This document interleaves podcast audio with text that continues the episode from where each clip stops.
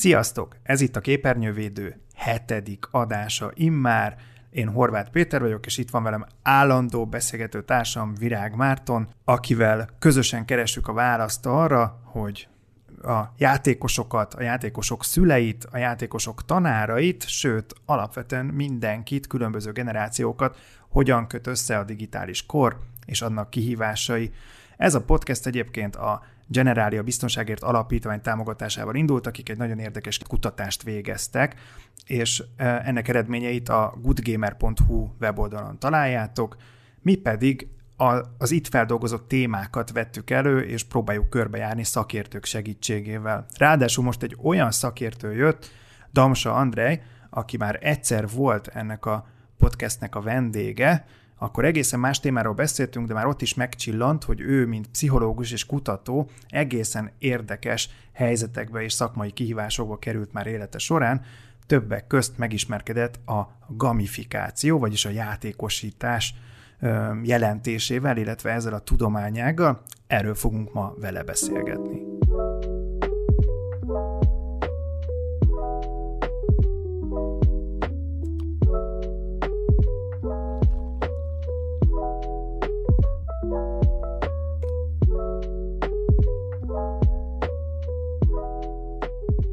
Rögtön közbe is vágok, és,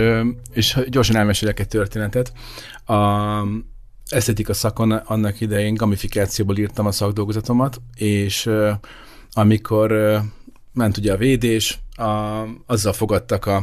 a vizsgabiztosok, vagy nem is tudom, a, a bizottság tagjai, hogy, hogy ma, ma csupa olyan, olyan, olyan lehangoló ö,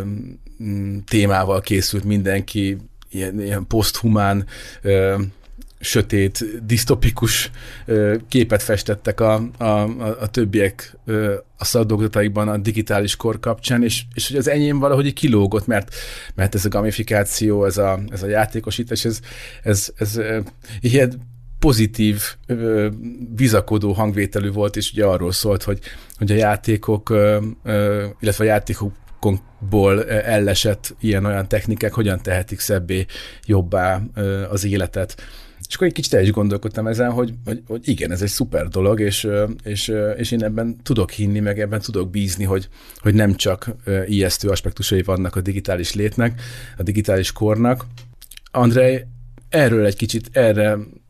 reagálnál-e, hogy, hogy, hogy te hogy kerültél vele kapcsolatban, és, és számodra is ez az első perctől kezdve ö, nyilvánvaló volt, hogy, hogy a gamifikáció az, az valami életminőség javító, vagy valami életet jobbító tényező lehet, hogyha, hogyha, hogyha vesszük a fáradtságot, hogy mélyre ásunk, és, és hogy igenis van, van, van mit eltanulni a játékokból, van mit átültetni onnan az élet többi területére. A, az én sztorim a játékosítással kapcsolatosan igazából a játékkutatásnál kezdődött, még 2008 környékén. Um, akkor én nem tudtam, hogy, vagy nem, nem, nem azt, hogy nem tudtam, hanem nem, nem nagyon érdekelt a játékkutatás, vagy a játékosítás, amikor én játékkutatással kezdtem foglalkozni.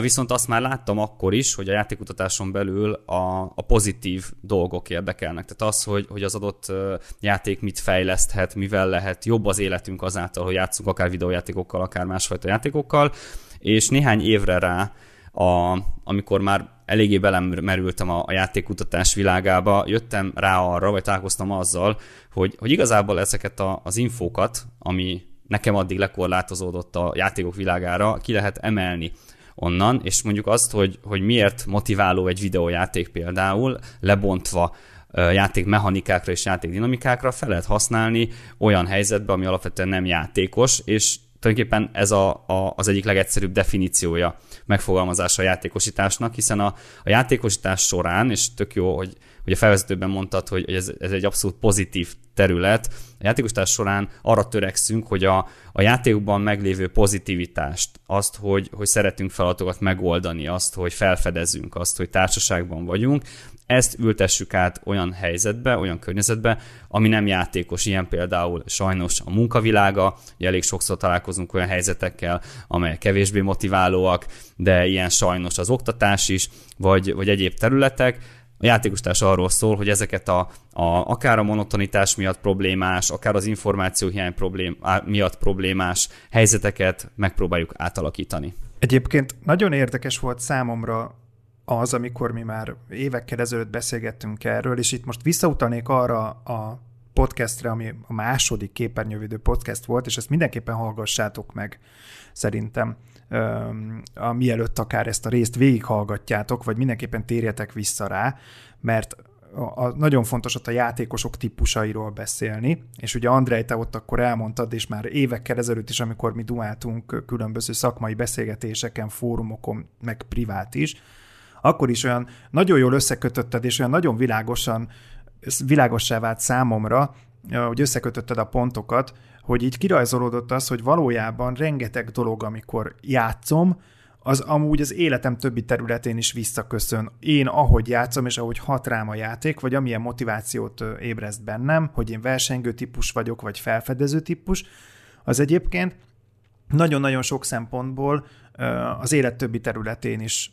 is hasonló azok az erők, amik engem arra sarkalnak, hogy mondjuk aktívabb legyek, vagy fejlődni akarjak, vagy előrébb tudjak lépni. De ezt én, én magamtól sosem gondoltam így. Tehát, hogy nem gondoltam erre rá. Én mindig azt hittem, hogy a játék csak pihenés. Ezt, ezt kitalálta ki, ez hogy jött ez az ötlet egyáltalán,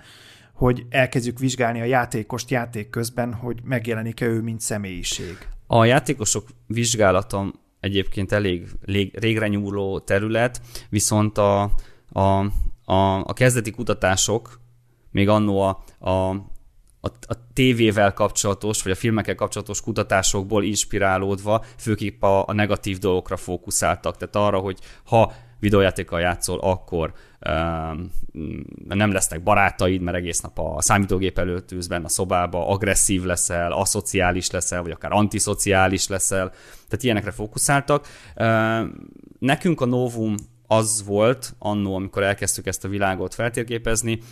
hogy, hogy ezeket így félreraktuk, vagy legalábbis nem ezeket tartottuk fókuszba, és elkezdtük azt vizsgálni, hogy, hogy oké, okay, lehet, hogy vannak olyan két, érme, két oldal van az érmének, vannak olyan hatásai játékoknak, amikre vigyázni kell, viszont biztos vannak olyanok is, amelyeket fel tudunk pozitív célra használni. Meg tudjuk azt nézni, miben fejleszt a játék. És, és alapvetően ezt kezdtük, el, ezt kezdtük el vizsgálni, és van egy olyan feltevésünk, ami azóta elég sok oldalról igazolódni látszódott, ami úgy szól, hogy a játék gyakorlatilag a világunk egy, egy tökéletes uh, ilyen sandbox, akár ilyen akváriumszerű változata, mert a játékban gyakorlatilag ugyanolyan folyamatokon megyünk végig, mint az életben, csak úgy van optimalizálva, akár kognitív, tehát gondolkodási szinten, a feladatok nehézsége, az információ áramlása, az, hogy mikor kapunk meg hozzáférés bizonyos infókhoz, és azt hogyan tudjuk felhasználni a feladatok megoldásában, akár érzelmi úton, akár a célok kitűzésében, hogy, hogy az az optimális teret ad az emberi működésnek. Tehát azért szeretünk benne lenni, mert a, az emberi természetünket kihasználva, úgymond jó értelemben véve, egy olyan világba helyez minket, ahol, ahol tökéletesen tudunk működni. És ezt a tökéletességet vizsgáljuk meg a játékokban, és próbáljuk átültetni a mindennapi feladatokba, na akkor beszélhetünk sikeres játékosításról, és az egész folyamat úgy jöhet létre, nagyon nehéz dobozos termékként gondolni erre, úgy jöhet létre, hogyha személyre szabjuk. És a személyre szabás ebben az esetben pontosan azt jelenti, amit te is mondtál, hogy különböző játékos típusok vannak, tehát különböző típusú emberek vannak, akik különbözőképpen állnak például a probléma megoldási feladatokhoz. Van, aki a felfedezés szereti, az, hogy ő megszerzi az információkat. Van, aki versengeni szeret, a megszerzett információk alkalmazásával összemérni az erejét másokkal. Van, akinek az a lényeg, hogy csoportban oldhassa meg a feladatokat, vagy csoportban játszhasson. Ha ezeket tudjuk, például egy cég esetében tudjuk, hogy a munkavállalók összetétele milyen, akkor azt is tudjuk, hogy játékokból milyen elemeket kell átvegyünk ahhoz, hogy az adott munkafolyamatot át tudjuk alakítani a munkavállalók csoportjára nézve, úgyhogy az pozitívan süljön el. Ha visszakanyarodunk még egy pillanatra a játékokhoz, akkor mernéd azt mondani, hogy azok a kihívások, feladatok, amiket a játékok, amikkel a játékokban szembesülünk, amiket, amiket a játékokban megoldunk, ezek, ezek valamilyen módon már, már észre sem vesszük, de treníroznak minket, és ezeket valamilyen módon fogjuk tudni hasznosítani a hétköznapok egyéb feladataival, kihívásaival szembe kerülve? Abszolút számos kutatás van, ami arra mutat rá, hogy hogy a játékok nagyon hatékonyan tudnak fejleszteni akár olyan alapvető kognitív készségeket is, mint például a reakcióidő, vagy a figyelem, vagy a memória, ami aztán egy az egybe átültethető, sőt át is ültetődik a való életben. A, valamilyen szinten azért ez, hogyha komplexebb folyamatokat nézünk, ez játékfüggő, hiszen vannak olyan játékok, amelyeknél jellemző az úgynevezett tangenciális tanulás, ez egy ilyen szakkifejezés, ami arra vonatkozik, hogy a játékokon belül elsajátítasz olyan tudást, ami abszolút használható a való életbe is, akár hogyha olyan játékokra gondolunk, ami, ami, tört, ami történelmi eseményeket dolgoznak fel, és hallottunk ilyen sztorikat is, biztos ismertek ilyen helyzetet, amikor az adott diák azért penge mondjuk a második világháborúból, mert sokat kommandoszozott, vagy kodozott, vagy, vagy olyan játékokkal játszott, ami feldolgozza azt, a, azt az időszakot, Uh, úgyhogy beszéltünk ilyen jellegű komplexitásról is, vagy, vagy komplexitás az információ átadásáról, de vannak nagyon alapvető dolgok is, mint például a kognitív képességek, úgyhogy mi azt tapasztaljuk, azt látjuk, hogy, hogy ilyen szempontból a játékon kívül is fejlesztenek a játékok, illetve a, a mi éves kutatásunkban, ami 2011 óta minden évben lezajlott, és most már több mint 80 ezer kitöltésünk van ez a játékos lét felmérés, rákérdezünk arra is most már jó pár éve, hogy, hogy hogyan érzik a játékosok, fejleszti-e őket a játék, és ha igen, akkor miben, és uh, talán nem árulok el nagy titkot azzal, hogy a, a top uh, három vagy négy válaszadásban a, a kognitív képességek vannak, reakcióidő, figyelem, döntéshozatal, stb. Az első helyen pedig az idegen nyelvtanulás. Ne, nektek egyébként van, van konkrét példátokra? Nekem lenne, de nagyon kíváncsi vagyok, hogy mit mondtok rá Nektek van olyan, amit, ami olyan képességetek, vagy van valami olyan, amit, olyan bónusz, amit, amit úgy érzitek, hogy a játékokból szedtetek magatokra? Abból az időszakból, vagy azzal a, a, azzal a játékkal töltött időből, amit sokan akár ablakon kidobott fölösleges időtöltésnek is gondolhatnának? Elspoilereztem egyébként a, a Commandos az én esetem. szóval én a, a 30, ezeket az 39-1945-ös időszakot elég jól megtanultam mert, mert nagyon élveztem a játékot, és egész oda jutott a dolog, hogy elkezdtem könyveket olvasni a játék miatt külön, hogy, hogy megismerjem azt a, azt a szénát, amiben zajlottak ezek a, ezek a missziók, ezek a feladatok. Az egyik, a másik pedig nekem a, talán a StarCraft volt, ahol, ahol megtanultam a, a resource managementet,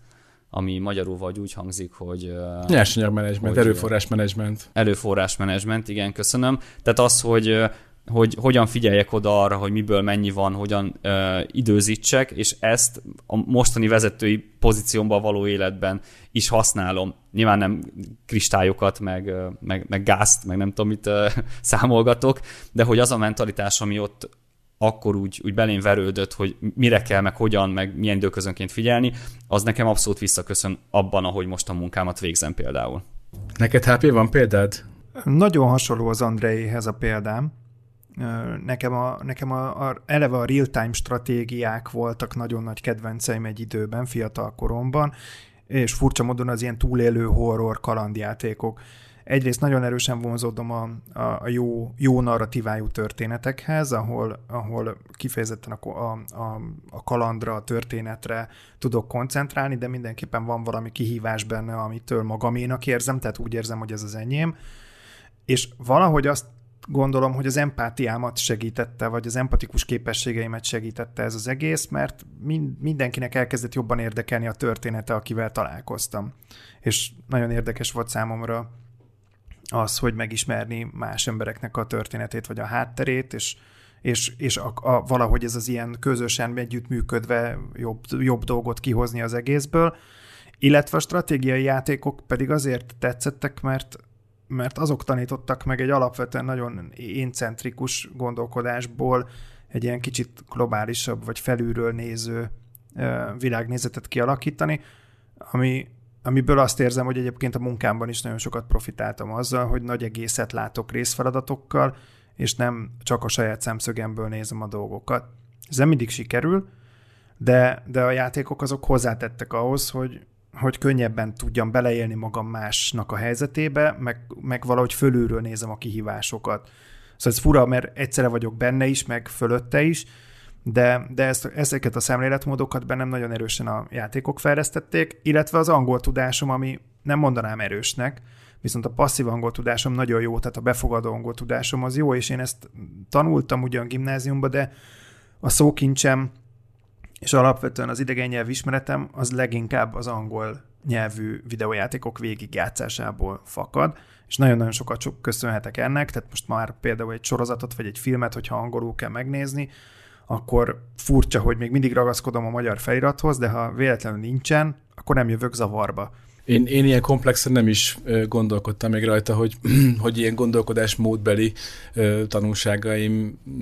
mik lehettek esetleg játékok játékokkal töltött időből mit, mit szedhettem magamra, de ami nagyon kézenfekvő, és amivel, amivel teljesen biztos vagyok, hogy annak köszönhetem, az a szemkész koordinációm. Tehát egy alapvetően egy, nem mondanám magamat egy ilyen, egy ilyen macska reflexű ninjának, de, de egészen megkökkentő, hogy a lomhaságom ellenére egy, egy felém repülő tárgy, egy kulcsom, vagy bármit, az olyan pontosság kapok el, amit, amire nem látok más magyarázatot, mint a, mint a sok éves virtuális fegyveres szolgálatot. Na de ne hagyjátok, hogy eltereljem a szót kanyarodjunk vissza, és azt hiszem, hogy esetleg arra a vonalra lenne érdemes picit ráülni, hogy, hogy, hogy hogyan teszi a játékokból ellesett módszertan élvezetesebbé, vagy, vagy, vagy kevésbé fájdalmassá azokat a, azokat a hétköznapi feladatokat, amik, amiket amúgy hát kényszerűen nyűglődve kell tudnunk. Azt fontos leszögeznem így az elején, hogy ennek a témának az elején, hogy a, a játékostárs nem varázspálca. Tehát nem, nem tudjuk minden helyzetben használni, nem is kell minden helyzetben használni, és, és nem azt jelenti, hogy, hogy, hogy akkor itt van egy kevésbé működő folyamat, amire ráhintjük a, a játékosítást, és akkor ettől ilyen szuper dolog lesz. A, van egy ilyen, ilyen klasszikus konferencia 2010. Most kicsit csalódtam. hát ez, sajnos ez a, a, a pucér igazság. 2012-ben volt egy konferencia, ahol egy Jesse Shell nevű uh, úriember tartott egy előadást, és neki volt az a példája, hogy a rosszul használt játékos társ az kicsit olyan, mint a, a csokiba már tudott brokkoli. A gyerek nem akarja megenni a brokkolit, bemátjuk a csoki oldaljuk, neki azt hiszi, hogy csoki, beleharap, de ott van benne a brokkoli. Tehát, tehát alapvetően mi, amikor játékostunk, mindig azzal szoktuk kezdeni, hogy nézzük meg, hogy hogy milyen a feladat sor, amit mondjuk át kéne alakítani, mi a probléma, és alkalmazható a játékostárs. Hogyha ha valamilyen egy cég esetében rendszer szintű probléma van, tehát nem tudom, a vezetőség és a, a beosztottak tudom, nézeteltérésben vannak egymással, vagy más értékrendet képviselnek, akkor egy játékostott rendszer nem biztos, hogy a megoldás lesz. Sőt, valószínűleg többet fog ártani, mint, mint használni. De hogyha minden ideális, és egy olyan feladatot kapunk, ami amire jól illik a játékosítás, akkor igazából arról szól az egész történet, hogy a, a, az általunk ismert uh, játékmechanikák, dinamikák fényében, tehát például a, a, megnézzük, hogy az adott feladat mennyire érthető, mikor, mi, mi, milyen jellegű és, és, és milyen ütemezéssel bíró információkat kapnak a kollégák, mi az, amit el kell ők végezzenek, vannak-e hiányosságok, stb. És gyakorlatilag ezeket forgatjuk úgy át, hogy egy olyan flow legyen, egy olyan egy olyan érzésvilág jöjjön ki a feladatok elvégzése során, mint egy játékban, és nem hiába mondtam a flow-t, mert a, a maga a flow élmény az, ami a non plus ultra ennek a történetnek. Valószínűleg ti már hallottatok róla, nem tudom, hogy a, a hallgatók hallottak-e, úgyhogy, úgyhogy gyorsan még néhány mondatban ezt elmondanám, hogy a, a nagy klasszikus pszichológus Csíkszent Mihály Mihály hozott egy olyan megállapítást, hogy, hogy amikor benne vagyunk egy feladatban, és élvezzük azt a feladatot, és, és kihívásként tekintünk rá, akkor nagy eséllyel eljutunk a flow állapotába, ami arról szól, hogy teljesen elveszlődünk a feladatba, jó értelembe véve, ki, kikapcsol az időérzékünk, kikapcsol a térérzékünk, tehát amikor teljesen bele vagyunk merülve az adott cselekvésbe, lehet ez munka, lehet ez festészet, lehet ez zenélés, bármi, és elérünk egy olyan állapotba, amikor igazán kreatívak vagyunk, és igazán mondanám, jól érezzük magunkat, de abban az állapotban nincsenek érzések, tehát utána, amikor kijövünk belőle, akkor érezzük jól magunkat. Hogyha ezt az állapotot el tudjuk érni, akkor sikeres a játékosítás, és ennek van egy ilyen sajátossága, hogy akkor tudjuk ezt elérni, amikor úgynevezett kellemesen frusztráló feladatokká alakítjuk át a munkafeladatokat. Tehát úgy néznek ki ezek a feladatok, hogy, hogy, hogy még el tudják végezni a munkavállalók, de már challenge a kompetenciájukat, és ezért van ez a kellemesen frusztráló megfogalmazás, mert hogyha ha, ha egyből el tudnák végezni, semmiféle challenge vagy semmiféle úgymond kellemes nehézség nélkül, akkor az idő után unalmassá válik. Ha pedig megvan benne a kihívás, akkor fent tudjuk tartani ezt a, ezt a fajta érzésvilágot. Nem egy könnyű feladat, ezt így megsugom, de nem lehetetlen, és kellő tapasztalattal és játék design ismerettel ez abszolút megvalósítható. Ez furcsa mód, most nagyon rácsúsztunk arra, hogy ez egy munkahelyi folyamatokat segítő tudományág, de alapvetően, ahogy itt azért félmondatokból világossá válhatott talán a hallgatók számára is, itt azért az oktatás is egy nagyon-nagyon kiemelt szerepet kap. Azzal együtt, hogy ugye rengeteg iskolában, amikor amikor egy tanár azt mondja, hogy hát én akkor játékosítom a tananyagot, vagy játékosítom a tanulási folyamatokat, akkor általában egy nagyon-nagyon leegyszerűsített és végtelenül ilyen baltával lefaragott módszertant látom, hogy használja, hogy, hogy akkor vagy a, nem a piros pont, fekete pont, hanem próbál valami karakterfejlesztést, vagy valami XP, vagy szintlépést adni, és akkor azt, azt megpróbálja ilyen kicsit RPG-s, ilyen szerepjátékos vonulatot adni az egésznek. De gondolom, hogy itt is, ahogy mondtad, Andrej, azért a feladat mindig komplexebb, mert ugye fönt is kell tartani, a, a, ugyanúgy, ahogy egy játékban. Tehát, hogy egy túl könnyű játék az nagyon hamar unalmassá vagy monotonná válik, egy túl nehéz játéknál meg eldobom a kontrollert, és abba hagyom az egészet, és egyén, egyéni nehézségi szintet belőni, az pedig gondolom nagyon nagy kihívás, főleg akkor, amikor veled szemben ül egy több, több tucat gyerek, vagy egy nagyobb osztály, és nyilván különböző képességekkel és különböző türelmi faktorral állnak a dolgokhoz. Ilyenkor mit csinál egy szakember, hogyan próbál, amikor te, te ugye, ha jól tudom, te tanítottál is, vagy nem tudom, hogy tanítasz-e még, most is aktívan, de te például hogy nyújtál ehhez a kihíváshoz, amikor diákokkal volt dolgod? Tanítottam, jelenleg nem tanítok, de a PhD alatt több évig volt szerencsém tanítani. A, rá, rácsúsztunk a, a munkavilágára, viszont a, az oktatás egy szuper közege a játékosításnak. Sőt, annyira jó közege, hogy, hogy még a munkai környezetben is a legtöbb játékosított rendszer az a munkavállalók betanítására, vagy pedig az új um, tudásanyagok elsajátítására vonatkozik, tehát az e-learning az, ami dominálja akár még a munkahelyen is ezt a, ezt a vonalat. Na de vissza az oktatáshoz. Amikor én, amikor én tanítottam, akkor egész egyszerű praktikákat vetettem be. Egyrészt azért, mert, mert azért a legtöbb esetben oktatási szcénában nincsenek olyan lehetőségek, mint mondjuk egy cég esetében, tehát elég ritkán merül fel az, hogy mondjuk egy tanár le tud fejleszteni magának egy rendszert egy digitális rendszert, vagy be tud hozni olyan dolgokat, ami, ami plusz költséget igényel. Úgyhogy annó én is úgy próbáltam ezt megoldani minél egyszerűbben, minél kevesebb ö, ö, akár anyagi ráfordítással, úgyhogy az én játékosított rendszerem az igazából egy Excelbe elfutott, és ezt nézegették a hallgatók. Egész egyszerű praktikákat vittem be, például a jegyeket átalakítottam pontokká, tehát nem egytől ötig tartó vagy mozgójegyeket kaphattak a, a diákok, amiket egyébként átlagolunk, tehát ha kapsz egy ötöst, utána kapsz egy egyest, akkor az olyan, mint hogyha egy hármason lennél. Ezt átalakítottam pontrendszerre, ami úgy nézett ki, hogyha kaptál egy ötöst, kaptál egy egyest, akkor az összeadódott, és már hat pontod volt. Ez egy egész egyszerű példája annak, hogy hogyan lehet a, a progresszió érzését fenntartani, hiszen a 6 az több, mint az 5, tehát annak ellenére egyest kaptál, mégiscsak valamerre haladsz. A másik esetben pedig, hogyha 5-ösről visszalépsz 3-asra, vagy akár egyesre, az, az elég demotiváló lehet, és utána így, így magadban el kell azt rendezned, hogy fúha, akkor most megint kell tepernem egy olyan jegyért, amit egyszer már elsajátítottam, vagy egyszer már megkaptam. A, az, hogy különböző típusú hallgatókat hogyan lehet ebben a rendszerben motiválni, egészen jól kezelhető. Az én esetemben az volt, hogy a, a különböző kötelező beadandó prezentációk, összefoglalók, stb. közül lehetett választani. Tehát nem az volt, hogy mindenki tart egy prezit, vagy mindenki ír egy elemzést, vagy mindenki készít egy, egy egy összefoglalót, vagy, vagy bármilyen dolgot, hanem meg volt adva, mint egy játék esetében vannak sidequestek, tehát vannak ilyen ilyen, ilyen mindenféle küldetések, és akkor abból te ki tudod választani, mit szeretnél megcsinálni. Illetve amit én még alkalmaztam, az az volt, hogy,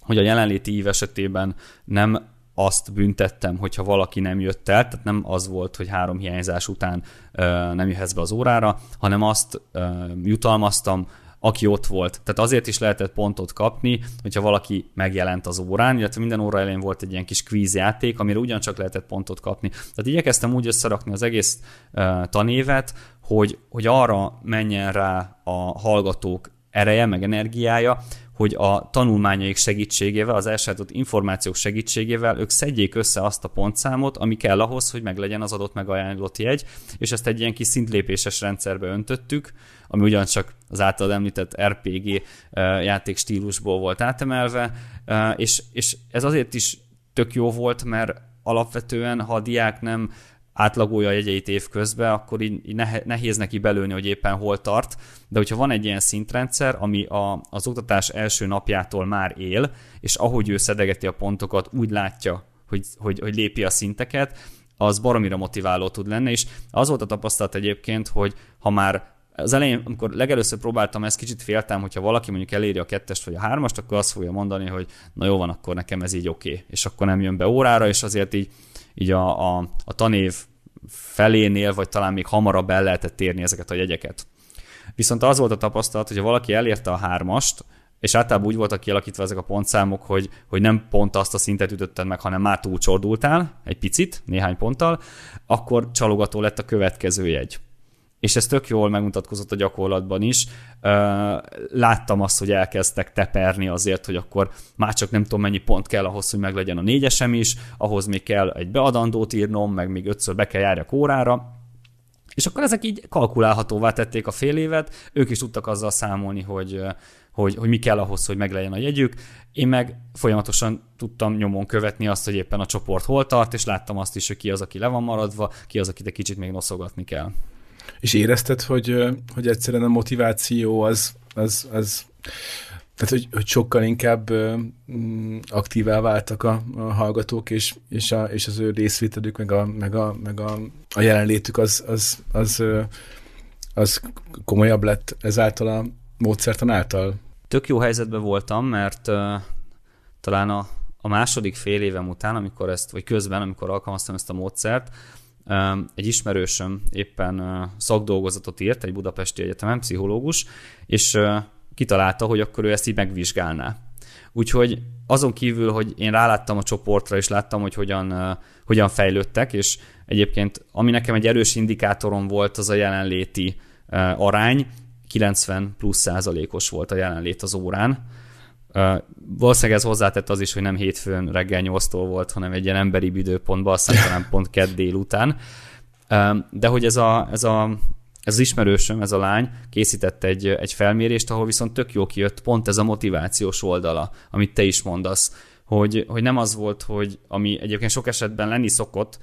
hogy egy fél éven keresztül így bejársz, meg jegyzetelsz, meg mondjuk van egy ZH, aztán a végén van egy vizsga, és akkor a vizsga előtt egy, nem tudom, három nappal próbálod összerakni a fejedbe, hogy miről is szólt a fél év, meg hogy mi történt, hanem úgy, úgy szépen végig volt követve az egész. A, az, hogy minden óra elején volt egy kvíz az előző óra anyagából, amit egyébként összedolgozva megoldhattak, tehát nem az volt, mint a ugyancsak klasszikus felfogásból, hogy mindenki a saját lapját nézi, és akkor nem szabad lesni. Itt összedolgozhattak, megkérdezhették egymást, és már, már az, hogy, hogy így vég lett vezetve az anyag, mint egy játékban a sztori gyakorlatilag, ez egyrészt motiváló volt, másrészt pedig, pedig úgy érezték, hogy, hogy oké, okay, akkor ezt el lehet sajátítani, mert, mert hogy van keret. Amikor mondjuk egy cégnél, és akkor egy kicsit visszatérve a munkavilágára, amikor egy cégnél keresnek munkaerőt, nyilván egyre fiatalabb munkaerőt, és sok helyen hallani azt a, a munkaerőpiacon is, hogy a HR-eseknek a legnagyobb problémájuk, hogy klasszikus eszközökkel tök nehéz megszólítani a, a, már az alfa generációt, vagy hát jó, hát ők még nincsenek úgy a munka, munkaerőpiacon, de hogy a mostani 20 éveseket sokkal-sokkal nehezebb klasszikus értékek mentén és klasszikus cégfilozófiával megszólítani, egyre fontosabb szerepet kap, hogy kreatív módokon keltsük fel a figyelmüket, kössük magunkhoz, adjunk, közvetítsünk nekik magas értékeket anélkül, hogy szájbarágosan a, valami ilyen piedesztáról beszéljünk hozzájuk, mert erre különösen érzékenyek, és nyilvánvalóan ilyenkor, ilyenkor egy klasszikus szakembernek így át kell képeznie magát, meg, meg újra kell gondolnia, hogy ő, hogy ő kiket és hogyan akar bevonzani, és milyen céget akar fölépíteni. Hallottam olyan sztorikat is, hogy kifejezetten videójátékos tapasztalat alapján, és, és határozottan a gaming köré felépítve ö, kerestek munkaerőt, és most nyilván nem tudom, hogy ez mennyire városi legenda, de hogy akár egy vovos, egy World of Warcraft ban, aki egy vezető szerepet tölt be a saját csapatába, egy gildjébe, hogyha úgy tetszik, akkor arról már feltételezhető az, hogy vannak vezetői képességei, hiszen anyagi motiváció nélkül is képes rendbe tartani egy 20-30 fős csapatot, és ellenőrizni őket, és támogatni, és előre tervezni, stb. stb. Tehát ezek mind olyan skillek, amik felismerhetőek abból, hogyha egy játékban ő jól teljesít. Igazából te hogy látod, hogyan fog alakulni a következő nem tudom, évtizedbe, vagy egyáltalán nem tudom, hogy egy évtizedre rálátunk-e, mert annyira felgyorsult a fejlődés, de hogy szerinted a jelen és a nagyon közeljövő kihívásai azok mik lesznek, amikor majd az emberek keresik a tehetséget, vagy, vagy tehetséggondozást írják újra éppen a munkaerőpiacon? Az, hogy, hogy visszanyúlunk a játékokhoz ilyen kontextusban, ez teljesen létező dolog, és,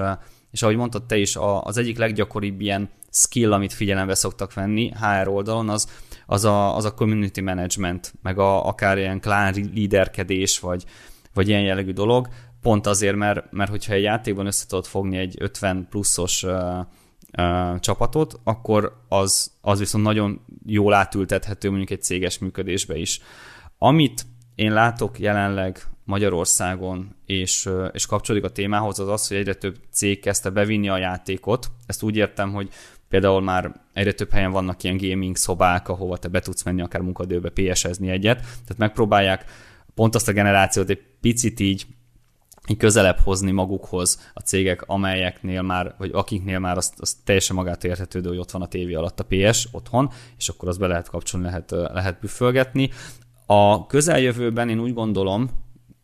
közel-középtávú jövőben én úgy gondolom, hogy, hogy a játékok főkép a kiválasztásnál fognak nagyobb szerepet kapni. Tehát azon kívül, hogy mondjuk te beírhatod a CV-dbe azt, hogy a, a WoW-ba nem tudom, milyen clan leader voltál, én úgy látom, hogy egyre több olyan nem feltétlen játékot, de játékokra építő alkalmazást, mini játékokat fognak használni, már használnak is, csak ez fog szerintem jobban elterjedni, legalábbis így látom, a, a kiválasztásnál, akár a toborzásnál, akár a, a konkrét uh, méréseknél, amelyekből például kiesnek akár kognitív skillek, uh, akár uh, gondolkodásmódok, attitűdök, tehát egyfajta ilyen, ilyen assessment center megközelítés, viszont a játékokon keresztül, azt most még nem látom, hogy, hogy ez úgy fog kinézni, hogy, hogy akár konkrét játékokat néznek, tehát leültetnek valami játékot játszani, amiben te azt mondod, hogy jó vagy, és az ottani döntéseidet nézik meg, vagy a reakcióidődet, vagy a szemkész koordinációdat, vagy az, hogy egyáltalán hogyan, hogyan döntesz, vagy hogyan reagálsz bizonyos helyzetekre, vagy pedig erre kifejezetten készített vagy fejlesztett szoftverekkel, utóbbi egyébként már létezik elég sok helyen, de én ennek az elterjedését érzem most egy ilyen, egy ilyen, egy ilyen kiugrópontnak. De ez a játékosokon is múlik, tehát én azért néztem már hát jó, jó pár önéletrajzot, mikor jelentkeztek cégünkhöz ilyen-olyan beosztásba emberek, és hogyha például egy olyan, olyan munkakörbe keresünk valakit, ahol releváns lehet egy bizonyos játékban szerzett tapasztalat. Például ez az előbbi példa a, a World of Warcraftban az, amikor, amikor egy, egy klán életét menedzselte klán vezér, vezetőként valaki. Ezt, hogyha valaki beírja ö, oda a, a, az egyéb képességek messzőbe, vagy valahogy ezt megemlíti, akkor, akkor lehet így nyitni e felé. Aztán más kérdés, hogy munka a hely válogatja, hogy ezt milyen mértékig veszik figyelembe, de ez a játékosok oldaláról már elkezdődhet én el tudom képzelni azt, hogy, hogy egy munkavállalónak szemet szúrin az, hogy, hogy egy játékos beírja azt, hogy, hogy nem feltétlenül közvetlenül a témába vágó, de jellegét tekintve hasonló tapasztalatot már szerzett játékokban. Hát persze, meg ahogy, ahogy shiftel az egész generációs történet, a vezetők is már gémerek sok esetben, akik értik ezt a nyelvezetet és akiknek fel fog tűnni, hogy aha, szóval te abban a játékban ilyen meg ilyen avardokat kaptál, amit én is játszottam, de én csak ilyen meg ilyen szintre jutottam el, úgyhogy akkor ott, ott valamit te tényleg tudsz. És hogyan tudná valamilyen módon, most megint egy nagyot kanyarodva, a játékosításnak ilyen-olyan eszközeit, eszközkészletét, eszközkészletét hasznosítani egy szülő a hétköznapi életben. Látnál erre valami közvetlen egyszerű kivezetést, ahogy a hétköznapi életben egy szülő például a, a gyerekével egy, egy kapcsolódási pontot találhatna, vagy, vagy akár az otthoni közös életet ezzel egy kicsit megfűszerezhetné?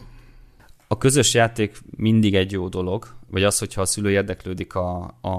a gyereke iránt azon keresztül, hogy például mit játszik, és azt miért játsza, és az miért jó, vagy, vagy általán ő abban a játékban miket hoz létre. Viszont a játékosítással azért vigyázni kell. A, az oktatásban jól működik, a munkahelyen jól működik, viszont van egy olyan egy olyan karakterisztikája, hogy ha nem jól csináljuk, akkor hajlamos átalakítani a belső motivációt külső motivációvá, hiszen azért elég sok esetben valamiféle jutalomrendszer társul hozzá. Na most, hogyha én szülőként otthon bevezetek egy pontrendszert, ami abból áll, hogy ha leviszi a gyermek a szemetet, akkor kap 10 pontot, és ha összegyűjt 100 pontot, akkor elviszem fagyizni, az nem biztos, hogy működhet egyébként, hogyha jól össze van rakva, de nem biztos, hogy egy jó ötlet, mert alapvetően én úgy gondolom, hogy vannak olyan értékek a családban, amelyek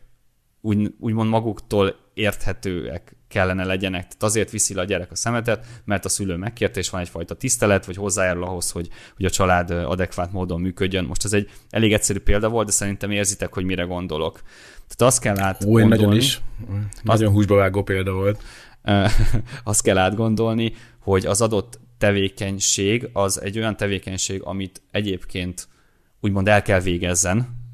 a gyerek, mert, mert a család értékrendjéhez tartozik, vagy pedig valamilyen külső ingerhez kapcsolódik. Tehát az például, hogy hogy lehet, hogy, hogy az, hogyha az oktatással kötjük össze, az, az egy működőképes dolog lehet, tehát hogyha mit tudom én, kap egy ötöst, akkor arra rá lehet húzni egy ilyen pontrendszert, hiszen maga az oktatás is egyfajta pontrendszer. De az ilyen alapvető dolgokra, amiket a, a, a gyermek a saját családi körében kell elvégezzen, arra nem feltétlen jó ez a módszertan. Sőt, igazából másfajtát se. Hogy, hogy ne azért vigye le a szemetet, mert kap egy kis aranycsillagot a hűtőn, hanem azért, mert nem, mégse egy szemétdombon éljünk. De ez a kettő, ez nem lehet egyébként egy egymás mellett kialakuló mm, hogy mondjam, szokás, tehát hogy úgy, mármint úgy értem az, a, az, a két dolgot, hogy először is van egy motivációs dolog, amit behozok, mert mondjuk tételezzük föl, hogy a gyerek önmagától nem érzi ezt a, ezt a családi értékrendet, nincs benne ez az alapindítatás, és nem feltétlenül tudom fölnyitni a szemét megfelelő kommunikációval, vagy nem tudom, hogy hogyan kommunikáljak vele, mert abszolút a játékokban él, de mondjuk elkezdem motiválni valami alap szerepjátékos modellel, hogy XP-t kap, hogyha kiviszi a szemetet, és ez valami ilyen jutalomfalat lesz a vége, amit értem, hogy egy kicsit ilyen állatias megközelítés, mint a kutyáknál, és, és ijesztő, csak hogy igazából az merült föl bennem, ahogy mondtad, hogy, hogy ha, ha nem tudok értékrendet átvinni, akkor nem lehet, hogy szokást alakítok ki egy utalmazással, de az idővel szokássá válik? Tehát már idővel mondjuk kiviszi a szemeted? Elmondok erre vonatkozóan egy, egy klasszikus kutatást, illetve kísérletet, amit, ha jól emlékszem, a 70-es, 80-as években végeztek el Amerikában, és az volt a kísérlet célja, vagy az iniciatíva célja, hogy, hogy többet olvassanak a diákok. És úgy nézett ki a dolog, hogy, hogy bevezettek egy olyan rendszert, ami, ami arról szólt, hogy ha te elolvasol X oldalt, mit tudom, kötelező olvasmányt mondjuk, akkor azért fogsz kapni valamennyi zseppénzt. És akkor ezt így elkezdték, nem tudom hány iskolában tolni, és elkezdtek felfele ívelni a grafikonok, egyre többet olvastak a diákok, mindenki teljesen meg volt elégedve, hogy milyen ügyesek meg mennyi időt folytanak arra, hogy kulturálódjanak. Egy évig... Úgy érzem, hogy valami rossz fordulat jön. igen, lehet, hogy jól érzed. Lehet, hogy jól érzed. Körülbelül egy évig futott a projekt. Ám egy szép napon. Lezárták a forrásokat, lezárták a projektet, és uh, utána volt még egy, egy, egy mérés a végén, miután már ugye nem volt meg ez a jutalmazási rendszer, és azt tapasztalták, hogy annak ellenére, hogy tök jól íveltek felfelé a, a különböző mutatók, amikor ez a jutalmazási rendszer uh, élt, viszont ezután, amikor visszavették ezt a történetet, akkor rosszabb uh, pontszámra esett vissza az olvasási ráta, mint amivel indultak a kutatás előtt, vagy a vizsgálat előtt, a kísérlet előtt. És ez tök jól szemlélteti azt, hogy, hogy, hogy lehet, hogy egy adott periódusban, mondjuk egy, egy ilyen kampányperiódusban ez, ez működhet, viszont azzal számolni kell, hogyha az egész dolog, rendszer leáll, akkor, akkor mi fog történni, mert jogosan mondták azt a diákok, hogy fú, bakker, hát hogyha nem kapok érte semmit, akkor miért olvassak? Tehát az olvasás öröme sajnos nem alakult ki, és, és válaszolva a kérdésedre, felvetésedre, én attól tartok, hogy egy ilyen esetben az értékrend sem megy át, mert egy viselkedés kialakul, a viselkedés ingerhez kötött, tehát gyakorlatilag kondicionálásról beszélünk. Hát csak az a nagyon nagy kérdés, hogy,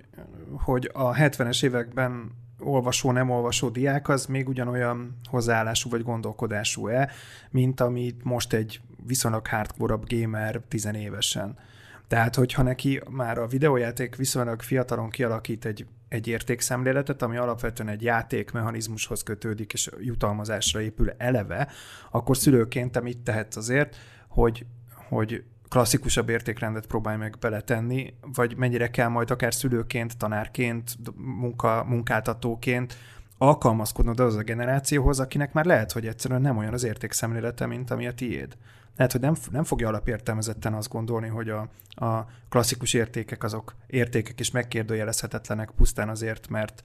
mert az idősebb azt mondja. Akkor viszont lehet, hogy pont ezek az eszközök kellhetnek ahhoz, hogy megtaláljátok a közös hangot olyan játékot kell csinálni, amiben az az érték, hogy leviszed a szemetet. Nem sok ez átültetődik. Nem vicceltem egyébként, a visszacsatolva az mindenképpen hasznos, és tovább megyek, nem is hasznos, hanem, hanem most már egy szükséges dolog, hogy a szülő is belelásson ezekbe a játékokba. Egyrészt azért, mert, mert hogyha tudja, hogy mi a játékban az érték, akkor ő szülőként tud reagálni. Tehát a, a iskolapszichológusokkal beszélgetek, és, és nagyon sokszor előjön az, hogy olyan játékokat játszanak a gyerekek, amelyek nem a saját korosztályuknak felelnek meg. És ez is egy, egy tök érdekes dolog, mert ilyenkor sem a játékfejlesztőket kéne támadni, hanem, hanem arra kéne odafigyelni, hogy ha ott van az, hogy mondjuk 18, vagy 16, vagy 12 a életkor a dobozon, akkor, akkor azt azt, azt vegyük figyelembe, és a gyereknek azt adjuk oda, ami a saját életkorához kapcsolódik. Na, visszacsatolva, visszakapcsolódva. Tehát, hogyha a szülő érdeklődik, és, és tényleg megnézi azt, hogy mivel játszik a gyermek, akkor egyrészt ki tudja szűrni azt, hogy nem olyan kontenttel játszik, ami neki megfelelő, és mondjuk át tudja, hogy meg tudja vele beszélni azt, hogy azok az értékek, amik ott megjelennek a játékba, arról a gyermeknek mi a véleménye. El tudja mondani, hogy neki mi a véleménye, és akkor kialakulhat egy, egy konstruktív párbeszéd. Másrészt pedig egy tökéletes platform arra, hogy, hogy az élet egyéb területein is kapcsoljon a gyermekhez, mert mert hát az, az valljuk be nem szokott nagyon produktív lenni, hogyha rákérdezzünk arra, hogy mi volt a suliban. De hogyha elkezdünk beszélgetni a játékokról, vagy valamilyen konkrét játékról, akkor onnan már át lehet kanyarodni, mert hogy aha, igen, és akkor ezt a játékot többen játszátok az osztályban, és akkor ki játsza az osztályban még, és akkor éppen vele mi a helyzet, ti hogy vagytok, barátok vagytok még. Tehát, tehát ezeket a kapcsolatokat így, így, így, így meg lehet alapozni egy ilyen platformon keresztül, de érdeklődni kell. Mazur nálatok, a, mert én most itt tök jól elbeszélgettem az elméletről, és challenge egy olyan dolgot, amiben nincsen személyes tapasztalatom, de három gyerekes apaként te hogy látod ezt a dolgot? Neked mennyire volt könnyű a játékokon keresztül a gyerekekkel kommunikálni, vagy egyetem föl tudsz használni értékközvetítésre játékot? Vagy hogy látod ezt a felvetésemet? A, a negatív példa, ugye ez a pénzzel motiválni a gyereket arra, hogy olvasson, ez, ez, ezen túl vagyok. ezt, ezt sajnos én is megerősítettem, hogy majdnem, majdnem ez igazából hasonló, egyszerű metodika az, az nagyon gyorsan megbukott nálam. Uh, igazából rá se pörögtek a srácok, valahogy nem, nem, nem, nem hozta őket lázba. A, a játék viszont mindig is egy jó tárgyalási alap volt, nyilván ez csak egy ilyen közvetett haszna ennek, tehát hogy az, hogy játékidőt még, még a gyerek jutalomként esetleg kaphat a, a közösen megállapított napi mennyiség tetejébe, az, az, az mindig hatásos volt. Ami még fontos az az, hogy, hogy amikor például a két kisebbik gyerek pont egy olyan időszakban volt, hogy, hogy nem igazán sok volt a súrlódás közöttük, akkor, akkor emlékszem, hogy, hogy, hogy sikerült például egyszer úgy leültetnem őket közösen játszani, hogy találtam olyan játékot, ami mind a kettőjüknek kellőképp izgalmas és érdekes volt, és rá voltak kényszerítve arra, hogy összedolgozzanak és közösen oldjanak meg feladatokat. És én akkor úgy éreztem, hogy, hogy ott az első kiabálások és hiszti után egyre nyugodtabban és egyre jobban kommunikálva vettek együtt részt a közös játékban. Egyébként ez a Skylanders nevű játék volt, ahol ilyen különböző műanyag figurákat a játékban irányítva lehetett közösen megmérkőzni mindenféle vicces rémséggel akkor, akkor tényleg úgy éreztem utána, hogy, hogy ennek volt egy ilyen jó kis terápiás hatása, hogy, hogy ez a valóságban is így volt-e, azt, azt, azt nem tudom. De sokat gondolkodtam azon, mert volt, van, egy, van például egy ilyen ismerős ö, család, egy, ö, egy, ö, egy anyuka a baráti körben, ahol, ahol a hűtőn ö, mindig csodálattal néztem, ahogy a különféle házi munkák mellett a gyűl, gyűlnek a odaragasztott matrica aranycsillagok, ö, ami, amik, amikkel vezetve volt, hogy a szintén három gyerek közül éppen ki hol tart a, a, a, a napi heti penzumban ehhez sose volt elég, elég türelmünk, hogy egy ilyet kipróbáljunk, de ebből a szempontból némiképp megnyugvás volt, hogy Andrei azt mondott, hogy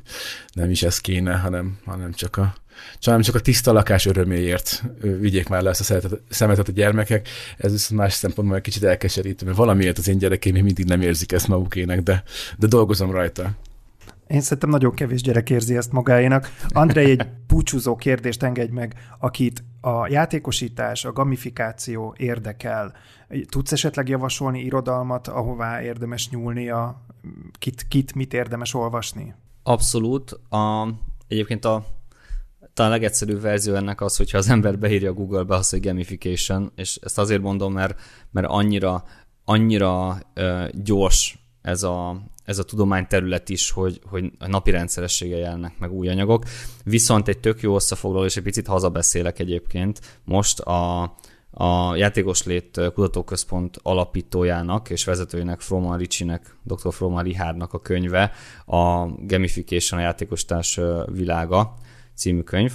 a Játékos Lét, a játékostárs világa című könyv. Ez egy, ez egy inkább ilyen, ilyen tudományos összefoglaló, ami, ami akár így historikusan is visszatekintve felvázolja azt, hogy, hogy hogyan alakult ki ez a, ez a terület, és, és mire lehet használni. Tehát a, alapnak tudok ajánlani egy ilyen könyvet, és egyébként meg rá kell robbanni a, a különböző internetes keresőmotorokra és a játékostárs, gamification, motivációs design kulcsszavakra ránézni. Szuper, nagyon-nagyon köszönjük, hogy itt voltál és szerintem nagyon sok érdekes gondolatot most sikerült bedobnod mind az oktatás, mind a szülői lét, mind a munka területére. Szerintem van mind gondolkozni.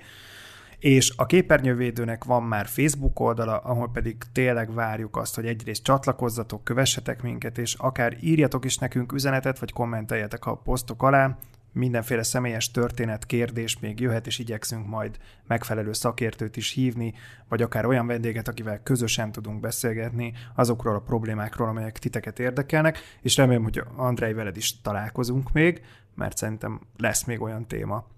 amiről tudunk majd közösen beszélni. Köszönöm nektek, hogy itt voltatok, köszönjük, hogy mindenkinek, hogy hallgattatok minket, és hamarosan folytatódik a képernyővédő. Sziasztok! Köszönjük, sziasztok! Sziasztok!